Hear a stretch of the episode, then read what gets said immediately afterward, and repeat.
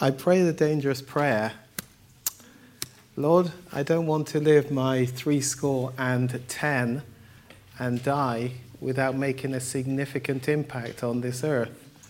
Whoosh. Amen. Good night. I was a solicitor. I should have known better. I should have set some conditions on God, but you mustn't touch this, you mustn't go here. And I just said good night and amen. And all I can explain, all I can describe really, is like a, a, jo- a Job experience. You'll have to talk to me personally afterwards, really, to understand that. But pretty much everything in my life was hit in one form or another, right down to unemployed, diagnosis with all sorts of brain tumor, etc., etc. All of this was about the enemy stopping me, obstacles to stop me getting where our God wanted me to get to. It also, I think, for me, the case was also something about waking up, no disrespect, a slumbering church to understand that this thing is happening on our watch.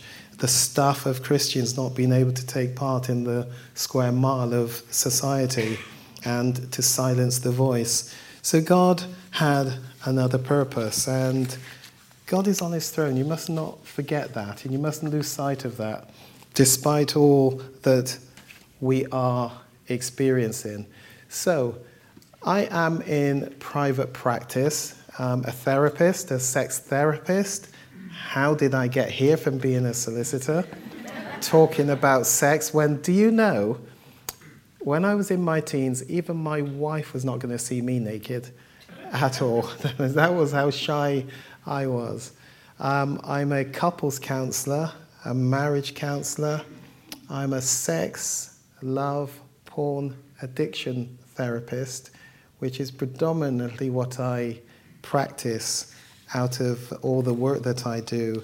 It has increased significantly. There is a problem out there what is lovely is that all the speakers, if um, I always look and say, "Where's my? What's my audience? What am I?"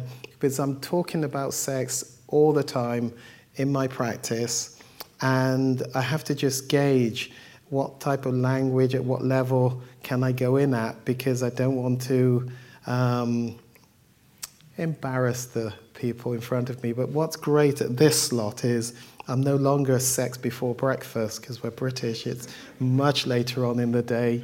You've had a lot of foreplay and warm up. we don't do sex in church, so here is my ability to talk sex because that's what I do all day. You know, there's something. Oh, let me remind you there's a table there on the left at the back which has a lot of my resources on there. There's a lot of free handouts and a number of books that I have written.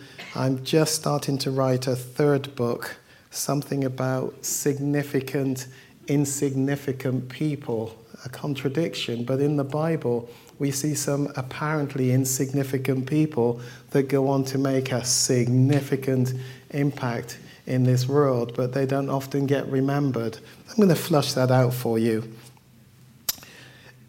There is nothing more important, in my view, on this planet, apart from loving your God, than you finding your purpose for why you are alive now on this planet in this time.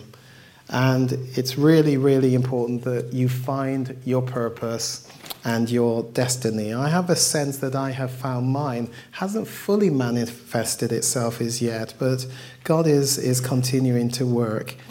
Now, I want to stay with my script because I was a lawyer, not anymore, and I, in my practice, I can talk a lot. And so if I stay with my script, that will help me to get through the material. You will be getting the, oh, you've got them, great. You've got the PowerPoint slides a lot of what I want to say.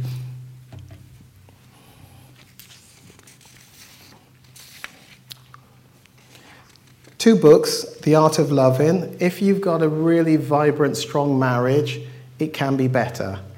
Kairos, the Kairos Center, was established something on John 10:10. 10, 10, For I have come so that you may have life, live life to the full in excess. But we must not forget the first part of that verse the thief has come.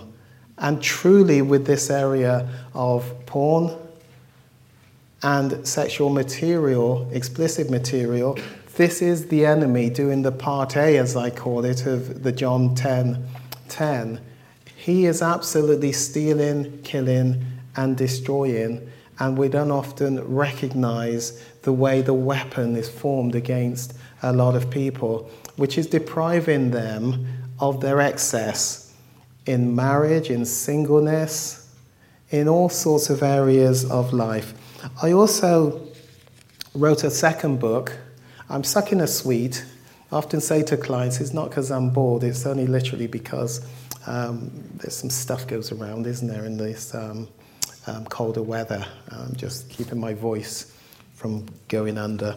When I get relaxed, my voice drops. So I'm really glad I'm microphoned up. That's me in therapy mode, and I just drop into a.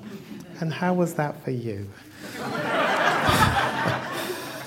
um, Song of Solomon is the second book that I wrote because for years I was being told this is an allegory about Christ and the church. And I kept reading this thing and I kept seeing some stuff in there that said, that's talking about sex. No, it's, it's Christ and the church. That feels. And at some point, there's the king has got no clothes on. that is talking about sex. And so I wrote a book about it that said, wow, God put sex in the Bible that means it must be pretty good in the right context. So I really am something about bringing about healthy conversations about sex. It is good, but it's got messed up and corrupted by this world. And we are called to really start to talk about this subject that we do find somewhat difficult. There's a number of free articles on the back errors of pastoral workers as we endeavor to work with this thing about sex and porn addiction. I think there's a number of, I don't come at it from a, a know it all, any sort of arrogance of any sort. I, I, I'm, I'm, I'm not a Christian counselor. I'm a Christian of 41 years. I'm 59 this year. And I trained in secular areas of counseling. So if you put the two together, I'm a Christian first and foremost, and I'm a counselor, but not in the traditional sense of Christian counselor. And over the years of all my training and experience, I guess I have recognized some of the errors that we have made in church life as we've tried to do our best to help those caught up in this area of porn, sex addiction. I have um, made, written an article back there. There's lots of material back there for you, including female partners, which I think God has got a lot to say about, who have been muted because it's too scary, too difficult to say anything when they know their male partners have been caught up in this area. I call it the treble whammy. If they dare to lift their heads up above the parapet, they risk losing the ministry, losing their house, losing their standing in the community, losing so much. And so they stay muted. And uh, there's some help that is available to female partners. I run female partners only groups as well. In fact, the majority of what I do is online. About 80% of my client load is through webcam with people all over the country, all over the world. This isn't a, a, a, plug for me, it's really just to say there is something very much on God's heart, and His ability to reach them is no more limited by being able to reach particular individuals. We can make use of technology as well through um, the mediums of webcams, etc., to help people. I'm going to cut through some of the stuff that I, have got here because you've got the handouts there. But can you? I was really interested that God really confirmed what He wanted me to say. As I looked at this, um, I was reading Word for Today, UCB, Word for Today, on the 24th of January. This is what it says When you violate your marriage vows, you violate God's word. Break your spouse's heart, embarrass the cause of Christ, live with the fear of exposure, and trade short term pleasure for long term pain. So before you get involved, seek God's help and stand on His word. Give honor to marriage and remain faithful to one another. God will surely judge people who are immoral and those who commit adultery. That's Hebrews 13, verse 4. Put to death the sinful earthly things lurking within you, have nothing to do with sexual immorality, impurity, lust. God, I can go on to read this, but God has got a lot to say about this, this area of sex. And it's really particularly important that we recognize that this one sin, sexual sin, is somewhat different to the other sins. What does the Bible have to say about this topic? You'll see the verses that I've put there on, on your slide. Um, just one of them 1 Corinthians 6, verse 18, taken from the Living Bible. That is why I say to run from sexual sex sin. No other sin affects the body as this one does. That's really important that we lift our heads up and see what God has told us. No other sin affects the body quite like this one does. When you sin, this is sin against your own body. We need to break that down and really understand what God is saying about that. So you've got those verses for yourself. You can you can go through that and, and read them. You've had lots of um, really um, um, really helpful information this morning. What I want to give you is a flavor of what it might look like in, in my practice as I cover this topic with the various clients. Um, there's a poem I, I, I, used to read, I sometimes read it, but it's, it just reminds me of how special each individual is that comes into my practice and how difficult it will have been for them to find their way into my practice. It's a poem, it's, it's a poem for every person by this person, um, John Wood. I will present you parts of myself slowly. If you are patient and tender, I will open drawers that mostly stay closed and bring out places and people and things, sounds and smells, loves and frustrations, hopes and sadnesses, bits and pieces of three decades of life that have been grabbed off in chunks and found lying in my hands. They have eaten their way into my memory, carved their way into my heart. Altogether, you or I will never see them. They are me. If you regard them lightly, deny they are important, or worse, judge them, I will quietly, slowly begin to wrap them up in small pieces of velvet like worn silver and gold jewelry, tuck them away in a small wooden chest of drawers, and close.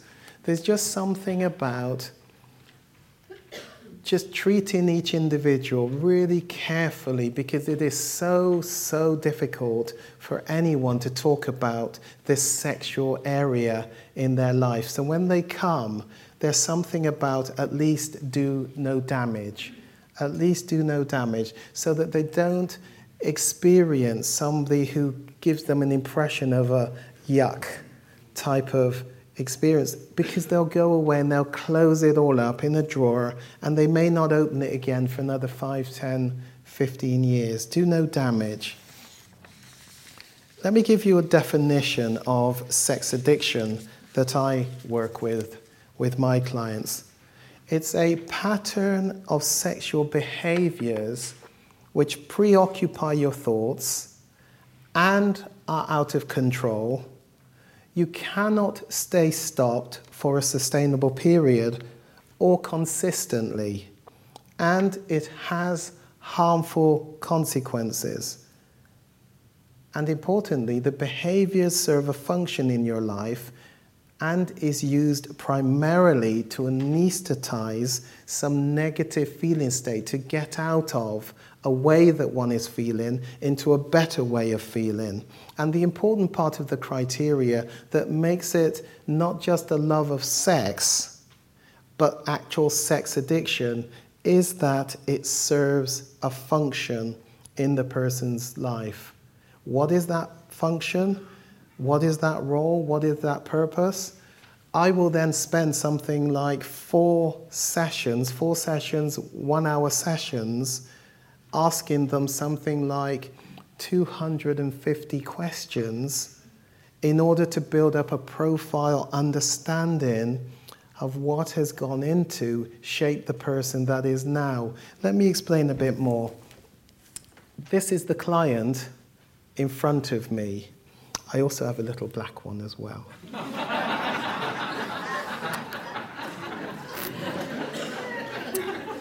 So if you if you picture this is you, the brand new hard drive, as I call it. This brain is a hard drive. It's got no data on it when you first come into this world.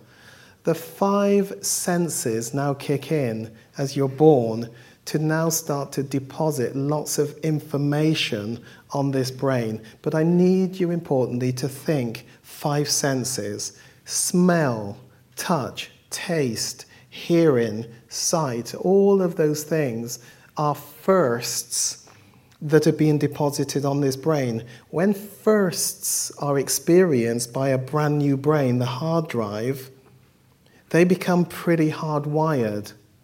The problem is, as the individual now is developing and are taken to different places, I call them different systems church life, home life, um, play group, and as they grow up, school, etc., all of those places play a part in depositing new pieces of information on the brain. Dilemma a lot of the time, the individual does not remember those experiences that they have had. And I often say to them that the, the, the other problem is your brain does remember it, but it lives somewhere in the unknown, unconscious. And so I say, look, let's have a go at finding it. It's in the filing cabinet somewhere. If I just move that bit, yeah, there it is under K. Can you see it? And but that's ridiculous. They can't find it, they don't know, but the brain knows about it. And it's many years later that the brain is doing some patterns of behavior and responding to situations that's triggering any original negative thing, and they don't know why they're reacting quite the same way. Sometimes even they catch themselves and think, wow, that was a bit, my response to that situation was even a bit over the top. I wonder why. There's stuff that goes in that we don't always know has gone in, but the brain knows about it. Is that making some sort of sense? Yeah? And it shapes the individual and can take their personality off at a tangent very different to the God designed ideal place where they would have gone. And so I then expand that by explaining recognize one of these? A Russian doll. And this just represents us as individuals we learn to build layers of protection around us to guard against the stuff that is hurting inside. And so I might say, stand up, the real John Smith. I wonder which one of these is the real John Smith. If I had a, a, a more hands, I would take them off and you would see me going off, getting smaller and smaller. Inside there is the essentially inside here is this guy or woman. But layers and layers and layers of protection are put around there that we don't often know about. And so the questions that I'm asking is all about trying to build a profile of the person from the time they are born and we grow them up to what has potentially gone in there. The 250 questions is to help build that profile. If you went off to the hospital because of, or you went to your GP because of some pathology going on in your body, GP would send you to the hospital. You would have x rays, you would have scans, you would have um, blood tests, etc. Then you would be called back, given a diagnosis based on that information. We're not medically qualified, we're in a sense psychologically qualified. Therefore, we don't get the blood test, the scans, but we still need to do a diagnosis. So I am actually diagnosing do you or do you not have sex, porn, love addiction? And it comes out of the questions that I ask. And if I don't ask the right question, I won't get the right answer. So there's multitudes of ways that I ask the question. Porn, sex addiction, love addiction is not really about porn. It's not really about sex. What a radical, strange thing to say. I'll go on to explain that a little bit more. But it's, it is about self soothing and managing emotions. Can I disrupt you a little bit and ask you if you'd be willing to stand up for me?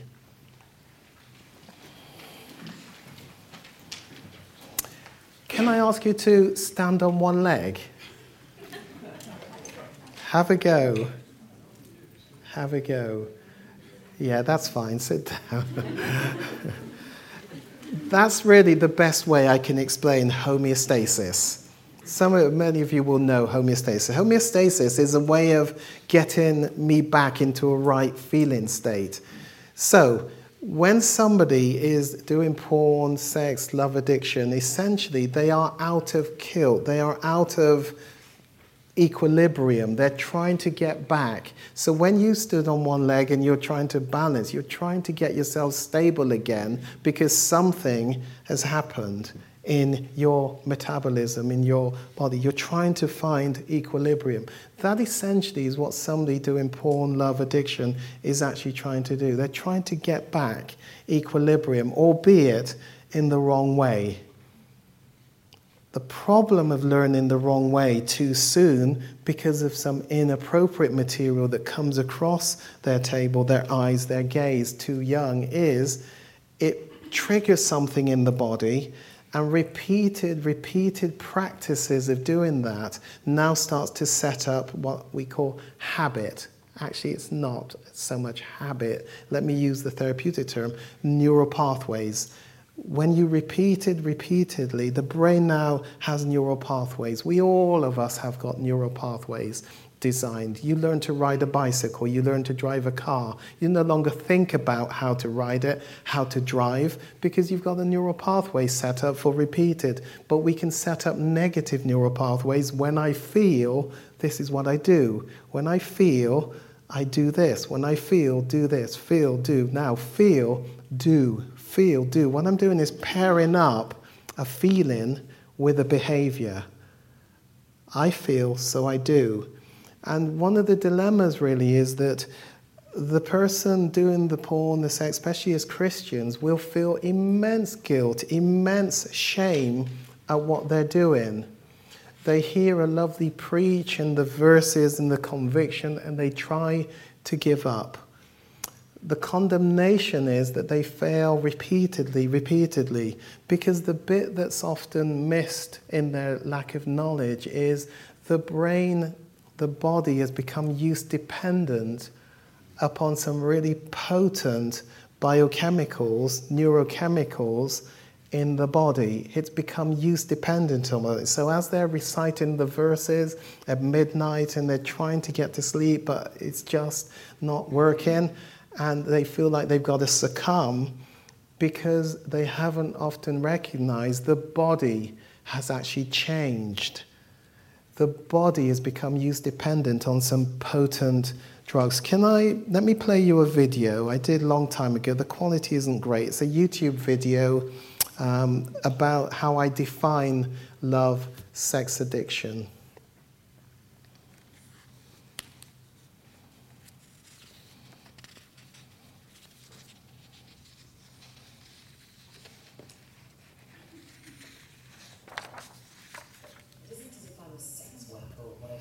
Is that's let's play this one. This is love addiction. We'll do it the wrong way round, but this one is love addiction. Not all of them, just the ones I really go for. Hoping for what? That someone will love me, look after me, make me happy, and give me good sex. How important is the sex? It is important. I want want to feel special. And I do feel special when I'm having sex, when the man is really mine. Any man? No, of course not. The one I'm with, For how long? as long as it lasts. And how long does it last? Till he dumps me, or I don't know. Why would that happen? I suppose the magic dies. I keep hoping and believing that I found the right one. Goes wrong. Such as? Catching meeting on other women, ogling, giving him the eye when he's out with me. Touching him up? Not in my presence. I'd kill him. So what's wrong with just looking? I shouldn't look at other women when they're with me. It's obvious. Oh, I don't know. A look and even an emotional feeling isn't a command. Surely what matters is what someone actually does. I know what men mean when they're on the lookout like that, cruising, weighing up the possibilities. How do you know? Because I've done it myself. But did that mean that you finished up in bed with everyone you fancied? Isn't love what makes the world go round? Not having it makes my world stop. My stomach churns when I sense that the man I'm with is eyeing up someone else, maybe setting up a new prospect. Well, you pick them. This is the problem. I seem to pick them every time. I want a man to be faithful to me all the time. Then pick one who is likely to be faithful all the time.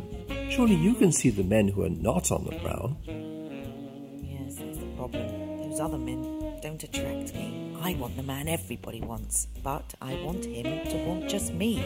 Maybe you've been watching too many movies. I'd like just one movie to have a happy ending. Then pick the right cast and write the right script. How do you mean? I mean that each one of us has the possibility and the responsibility to ourselves of making sensible choices. But that sounds so boring. Not half so boring as finding that yet another relationship has collapsed, with or without a pregnancy or STD or some other complication. So I've got to become a nun or go with a rich geek. No, you have to learn to love yourself first. I wouldn't know how to begin. I've never had any self esteem. I think that all that negativity came from my abusive childhood. Possibly. But maybe you always felt emotionally empty, even when things were okay. Too much grief. They don't hit the spot in the way that men do. It sounds to me as if you're using men as if they were a better class of drug. Yeah, that's right. How would you feel if men used you simply to give themselves a fix? They do, and I feel like shit. As I said, you pick them. And I'll show you why. If you're lying on the floor in your emotional world, the only people you can see are people who are also at that level. And nobody who's sitting in a chair or standing up would be interested. You wouldn't attract them. They want someone at their own level. I don't care if we're on the floor or in a chair or standing up, whatever. Cut it out. I'm being serious. Let me explain. I love my wife for what I am. She reflects my values. I don't look to her to fill in a gap in my life. I love her for the values and interests and activities that we share. That's way above me. I doubt it, but maybe you haven't had that experience. I've had plenty of experience of the wrong kind. I've had plenty myself, but I've learned to love first. Real love, not just infatuation. And then have sex, fabulous sex, as the shared reward. Sounds too good to be true, and I'm not sure that I believe you. Real love is available to any of us if we focus on sharing rather than grabbing. I don't grab. Yes, you do. You want the prize without doing the necessary work to get it. Anyway, my guess is that you may be a sex and love addict. That's why it's so difficult for you to make genuine loving relationships that will last. So, how do I find out? Go to a meeting of Sex and Love Addicts Anonymous. You'll soon find out if you belong there. It sounds like a group of swingers. I've been to those parties and I don't like them. I want to be special, not anybody's. That's exactly what the other members of SLA want. Give it a try and let me know. That's great. Just Then we'll take it on from stop there. There's a difference between men and women and their pursuit of, of the, the self soothing outlets. Men are much more visually stimulated. Women are much more the romance, the spoken word, the read word. There's something about something taking place in childhood, and by the way, most of the time, it is in childhood that the issues are arising. And for a lot more women, there's something about wanting love and affection, not necessarily sex. But men predominantly want sex, so she's going to have to, when she's done her trawl and, and has found something of romance from someone, at some point she exchanges that sense of love for being wanted and affection, but maybe he doesn't stay around long enough. And then when he's gone, she's hurt, she's broken up. And then she goes back on at some point in her recovery, she goes back around again, dating sites, social media. There's just a difference. You've got this stuff in front of you. Um, because of time, let me go back to the other definition. That's a, a, a whiteboard one that I did um, of me trying to explain um, sex addiction using a spirit level. Interesting.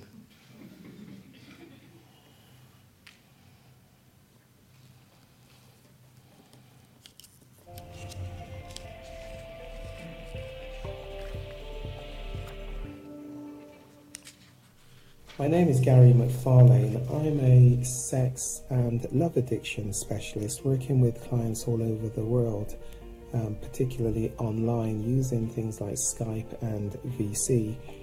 I thought that it might be useful to just talk a little bit about sex addiction. It has become a lot more problematic and in particularly, I think we are seeing an increase in the number of people that have become addicts as a result of use of the internet and particularly pornography viewing.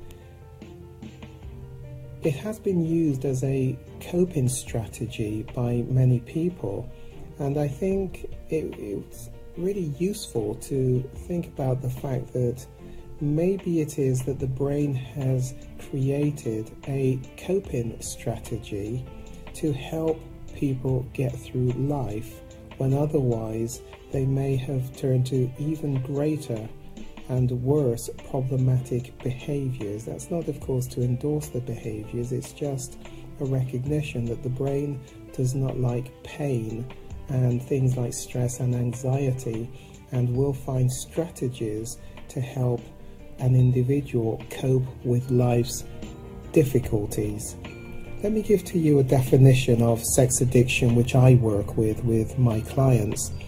It is a pattern of sexual behaviors which preoccupy your thoughts and are out of control.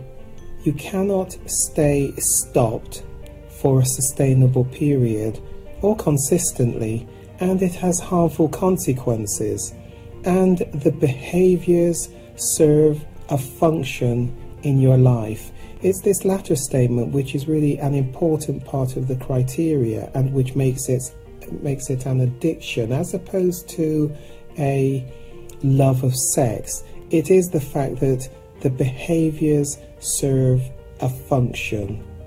If you fulfill that criteria, the definition that I've given to you, and all facets of it, then it may be there is something of a prevalence of sex addiction in your life that you might want to get some help with. Let's look at what is a compulsion. A compulsion as, a, as distinct from an addiction.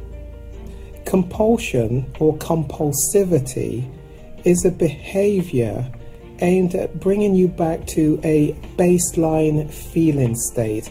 I often um, make use of a spirit level.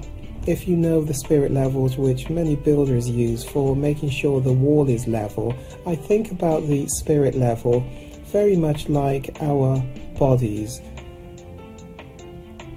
Our brain wants all parts of our functioning to be in homeostasis, to be level. If you think about a seesaw, and so when one part of our functioning is out of killed, out of synchronization, then we snatch off a form of behavior in order to make us feel better, to bring us back into right functioning.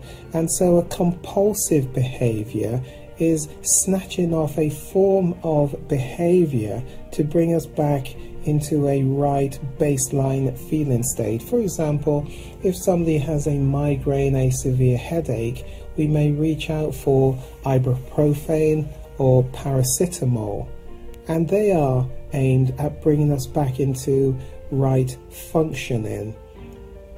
An addiction, however, is a behavior which not only wants to bring us back to a baseline feeling state, but it wants to go beyond that baseline.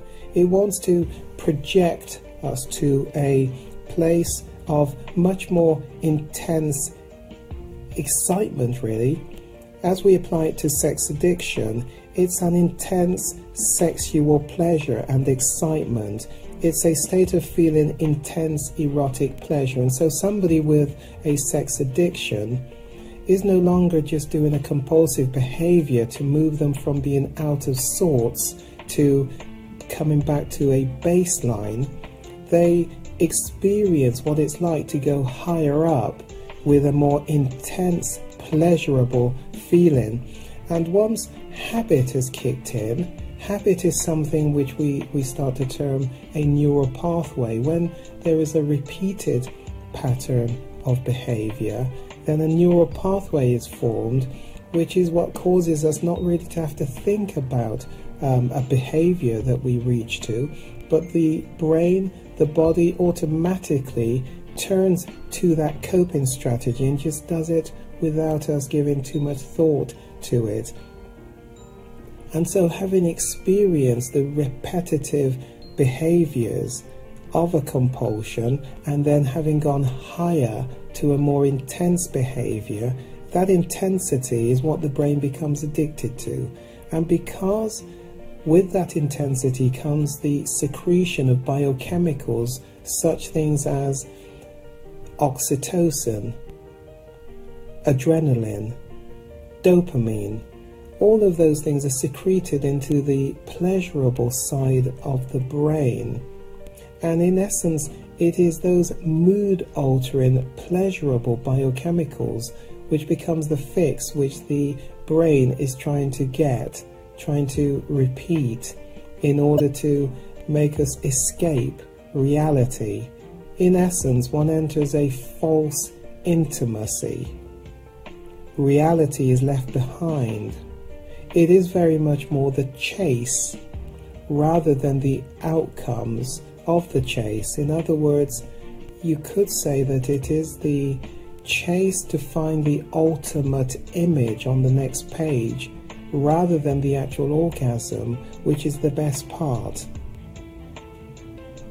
Now, whether it is a compulsion or an addiction, because they are both inappropriate, more negative outcome, mood altering behaviors, they will have negative impacts, and therefore they are behaviors which probably need some help from a skilled individual, or indeed some of the self help tools that are out there to seek to bring the behaviors into a place of sobriety. We use the same term as we do with alcohol addiction.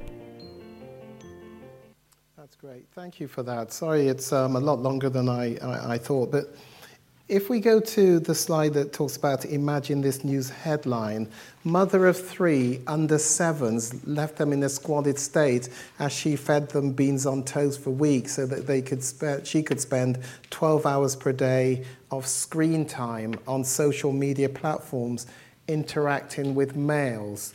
And it's not a real headline, it's one I made up, but it's one I anticipate is going to happen at some point. You see, what I want to bring to your attention is the, the angle that says men and porn, tut, tut, tut. But men and women doing social media for long periods of time where they're actually in search of love and affection but not a sexist comment, but females, because of the different ways of being aroused, the romancing, the dating sites, etc., that is arguably going under our radar in terms of the impact on relationships. It's something that we need to think a lot more about. This whole use of the social media, dating sites, to get love and affection. Fifty Shades of Grey, normalized as a book. Us men are not interested in reading Fifty Shades of Grey because there's no pictures in there. But, darling, they've just made it into a film. Oh, shall we go now? They're just chatting and just Oh, oh, oh, that was interesting.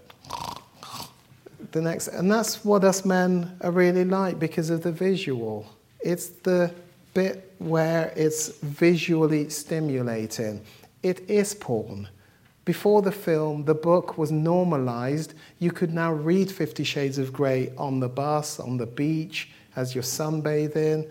Christians were doing it because everybody was doing it. It's acknowledged as porn. It's inappropriate. It's pretty poor literature and writing as well, but it, it really is porn. But we can get seduced by the world. Mills and Boons. You've got the titles, you've got the pictures there. Just innocent romance that she's reading in bed before she goes to sleep. It isn't innocent romance.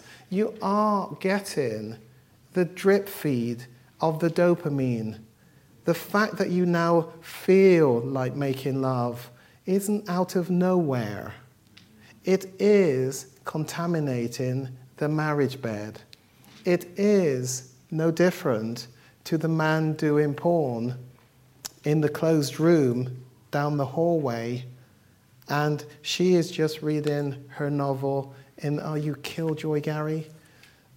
It's something our Father asked me to bring to you that says this is prolifically happening in the marriages and is going under the radar. So I have to do what He's asked me to do and to say these are destroying quality marriages. It isn't just men and porn, it is a problem that we need to look at and start to address. What are the acting out behaviors? They are such things as viewing porn, masturbation, sexting, webcam, massage parlors, prostitutes, escorts, public toilet activities, voyeurism, upskirting, which has just been made illegal, upskirting, supermarket, man with camera, quickly underneath her skirt, take a picture of it, get home. It's not the picture that he's captured. The best part is the thrill of trying to do it without being caught. That's where the, and whilst that's where the dopamine fix is happening. The whole thing about acting out is it's the chase, which is the best part. You see, the chase is the needle to get the drug into your body. That's what the chase is. It's the, that's the best part of it. There's so much dynamics to, to the whole of this, this area, but understanding it is really, really important. It isn't just about sexual sin. There's something that arguably has happened a long time before, which has set up the, the perfect storm, I guess, for some people later in life because it lay dormant the contact with porn, as I do the history taking, John Smith was age 10 and he came across his dad's stash of, or dad thought he had wiped the computer, but he left it and little. That, and Andrea reminds us, so much has got set up in childhood.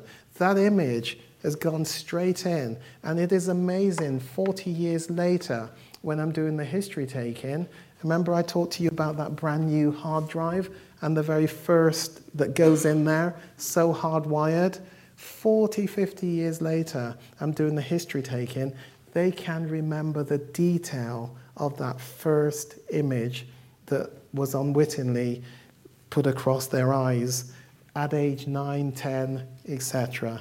It's absolutely hardwired, and all they know is it gave this sort of titillating feeling. Brain wasn't mature enough to know what to do with it, but when they come across it again later on, the brain has reminded them that they saw something like that previously and it, it, gave them this nice, funny sensation. And now they're set up. When I feel, I go and do this because it helps me to escape. The brain and its involvement. There's so much we're beginning to learn about neuroscience um, and the brain. If you put the brain of somebody who has injected illegal drugs under an MRI scan, you will see a particular part of the brain lit up with the euphoria that they are experiencing. If you put the brain of somebody who, as we call it, acting out, viewing porn for long periods of time, and you put that same brain under an MRI scan, you will see exactly the same part of the brain lit up with the same euphoria. So I say to my clients, and often I say, Look, I'm about to shoot you between the eyes with a pretty stark statement. You are a drug addict. You're not addicted, addicted to the street drugs, you're addicted to the biochemicals that the brain is secreting. You saw it up there the dopamine, the oxytocin. They have truly become addicted to the drugs. It is a true addiction, even though the DSM manual for describing mental health issues hasn't yet caught up. Some really clever psychiatrists don't feel it's yet evidence based, so it can't go in there. So you can't use your private insurance to get help for sex addiction in this country. Fortunately, the World Health Organization 2000 16, I think, has now at least given it uh, a sexual compulsion definition that's helping. The fact is, even though it's not fully recognized sex addiction as a true and real addiction, what do we do with the people that are presenting in our offices that are clearly addicted? So, as therapists, we're just saying, we note it's not yet fully acknowledged, let's just get on and do the work um, and treat. I use this definition shame plus narcissism equals sex addiction, and it's pretty much accurate. Shame, but I call it my mathematical formula shame plus narcissism equals sex addiction. Most of my clients will look on and don't understand this thing about narcissism, and certainly as an introvert, I don't want the limelight. I don't want, I don't want. But when I go on to explain the definition of narcissism and jump in about a bit because of time, they begin to understand something more about narcissism isn't entirely about wanting attention, but there is something about the things that I do are constantly self serving all roads lead back to make me look good. Now, if, you, if, if they doubt narcissism, let me offer them a basic definition. You go into a room on your own, shut the door, you go into an area, porn, you're viewing, you're viewing, you're fantasizing and objectifying, and it's like, a, it's like you're on a stage play. The, the spotlight is always on you. You bring in actors and actresses in your fantasy, but they are all props to make you look good. Nothing ever goes wrong in that cyber world of your fantasy. That's narcissistic. Oh. And there's a lot more of the behaviors of narcissism that they will start to identify um, as I help them to begin to see their behaviors. Shame is a massive component. Shame is all about hiddenness. Don't tell anybody, don't share it, keep it hidden. And so, so many are going to find it difficult to come to get help because shame is really powerful. You must never share this, tell anybody. And actually, what you need to do is talk to people. Problem our churches aren't really safe to go and talk to people about it. Problem. So, a female partner who knows about her male partner's behaviors, she's caught under this whole shame. You see, this isn't an after dinner topic. And she's muted and she's got nowhere to go with what she knows is going on. And if she were and she's in ministry, catastrophic effects if it gets to the wrong ears. Double, treble, quadruple impact of loss of everything. So it's really difficult to come out and admit that there is a sex addiction going on. A female partner needs separate health, separate help for most of my female partners, it is trauma. However, you define trauma, post traumatic stress disorder is what actually impacts a lot of my female partners when they find out. I was in the hospital giving birth to your child, and after you'd come and visited, you went where and you did what.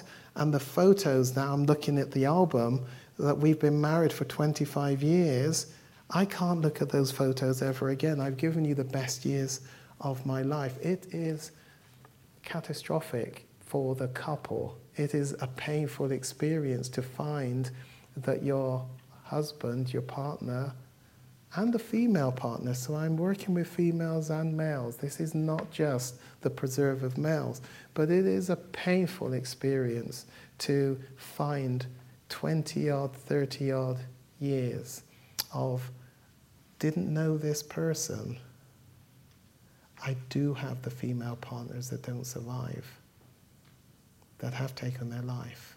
And that's tragic and dramatic, but it goes to that level. I do have the males that have, over the time, escalated to behaviors that have transgressed the law. And I call it the Damocles sword because the police have come, have raided, have taken the computers, the hard drive. And if that happens, dependent upon where in the country, they will be waiting for a good year plus to know if they're going to be charged. And they've got to live life for a whole year knowing they're under investigation. And some will go to prison. So I work with those who have come out of prison, potentially waiting to go to prison. This is a massive area, a big area, and it's something about it is an addiction, and just like drugs, you need a higher, greater fix. You see, with sex addiction, your greater fix is the greater risk that you take, because that gives that better flow of, of dopamine fix, serotonin fix. So, what will have happened back in earlier life is they will have learned to transgress boundaries and take risks. In my bedroom, playing with my Lego, that's a good thing. Mum and dad are arguing downstairs. I go upstairs to get away from what they're doing. I feel really agitated. Play with my Lego, play with my Lego until they come across something else. Can you see how it's, that's actually compulsive gaming on their, they're compulsive. But it's when the behavior they, they, they go to has this, um, this additional, um, uh, what did the video call it? It has this extra oomph to it, like alcohol, like porn viewing, because of the secretion of the chemicals. That's what creates the addiction. As they keep going back to it, keep going back to it, keep going back to it, they end up with an addiction. We know a lot about the brain, and we're learning quite a lot. Um, you've got the statistics there I've given to you. Shall I just throw some of the headlines at you before I, I start to, to, to wind down. So, to help with her 9,000 a year student debt, Jasmine from Worcester works as a cam girl and an exotic dancer. And she tells the Sun Online in an interview that she can rake up to £1,000 a night. And you'll see Jasmine on her sunbed with her bronze. This is a student. Thousands of students are using sugar daddy sites to fund university lifestyles. Understand the sugar daddy? The wealthy um, man, and he will pay me a lot more money than, and it helps to fund my university fees. A man tried to choke me during sex without warning. And this is something about inflicting pain and BDSM, BDSM, the bondage stuff. The, you know, you, you almost have to, I don't want to hear anymore, Gary. This is the real world that we live in, and they're sat in our congregation. They really are. And decades ago, the Lord told me how prolific this is in the ministry. Unfortunately, we've got to lift our heads up, and there's something about bearing each other's burdens. We don't really do that in church life. It's a lovely verse in the Bible, but we don't do it. And we need to do it. We need to make it safer. But this is not a topic our churches are yet wanting to talk about you now become salt and light of this stuff. I can't get entrance into our churches to try and help people because this is too uncomfortable a subject um, for conversations, I think. Violent, violent porn, now a political issue. Dopamine fasting is something people are wanting to do. Jim no, Jim, let's give him a child's name. Little John is a sex addict and he's age 10 and he's never kissed a girl. And that is what we will be working with. I won't work with children myself because it needs a particular skill, but our children are exchanging the stuff in the playground on their phones. They really are. We can't ignore this as a problem anymore. Um, the Department of Defense must address the porn culture in the military, in the military if serious about decreasing sexual assault. There is a link um, between them. In your notes, you will see some goodbye letters to, from written by some of my clients, a female client and a male client. And you'll see the, the way they approach it. Female client was very much love addiction and how she went around um, getting men and sleeping with men and dropping them and ditching them because of it's essentially trauma in childhood that set up something that we call attachment. Attachment is about trying to find um, value in other through other people.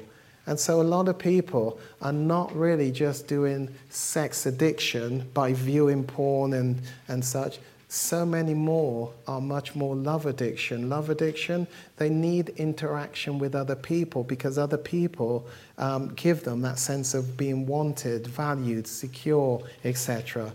It's not long lasting. It's like a leaking watering can. They're on the webcam, and because you're in a group, a chat room, people say, yeah, and you're a part of the group and you're chatting away, you feel accepted, you feel wanted. So if bullying was a problem back there in the past in your life in school, here you are now in a group of people that want you.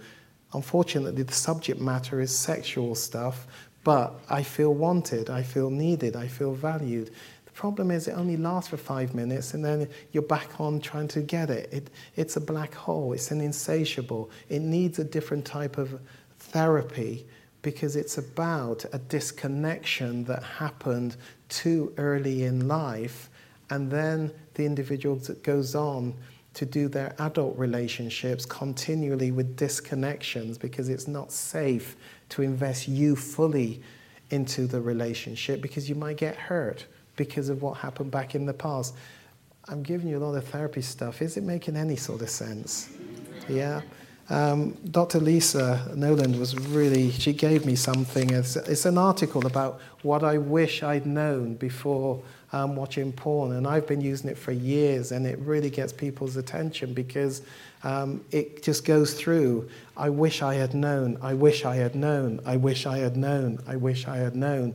Because most people have no idea that this seemingly innocent thing that's hurting nobody, as they think, is going to go on to have such a catastrophic effect later in life. And so often, how they gravitate to the type of porn that they're viewing is so often to do with brokenness in their own life. The very area that hurt them is what they don't actually understand how unconsciously they've gravitated back to that very same type of thing.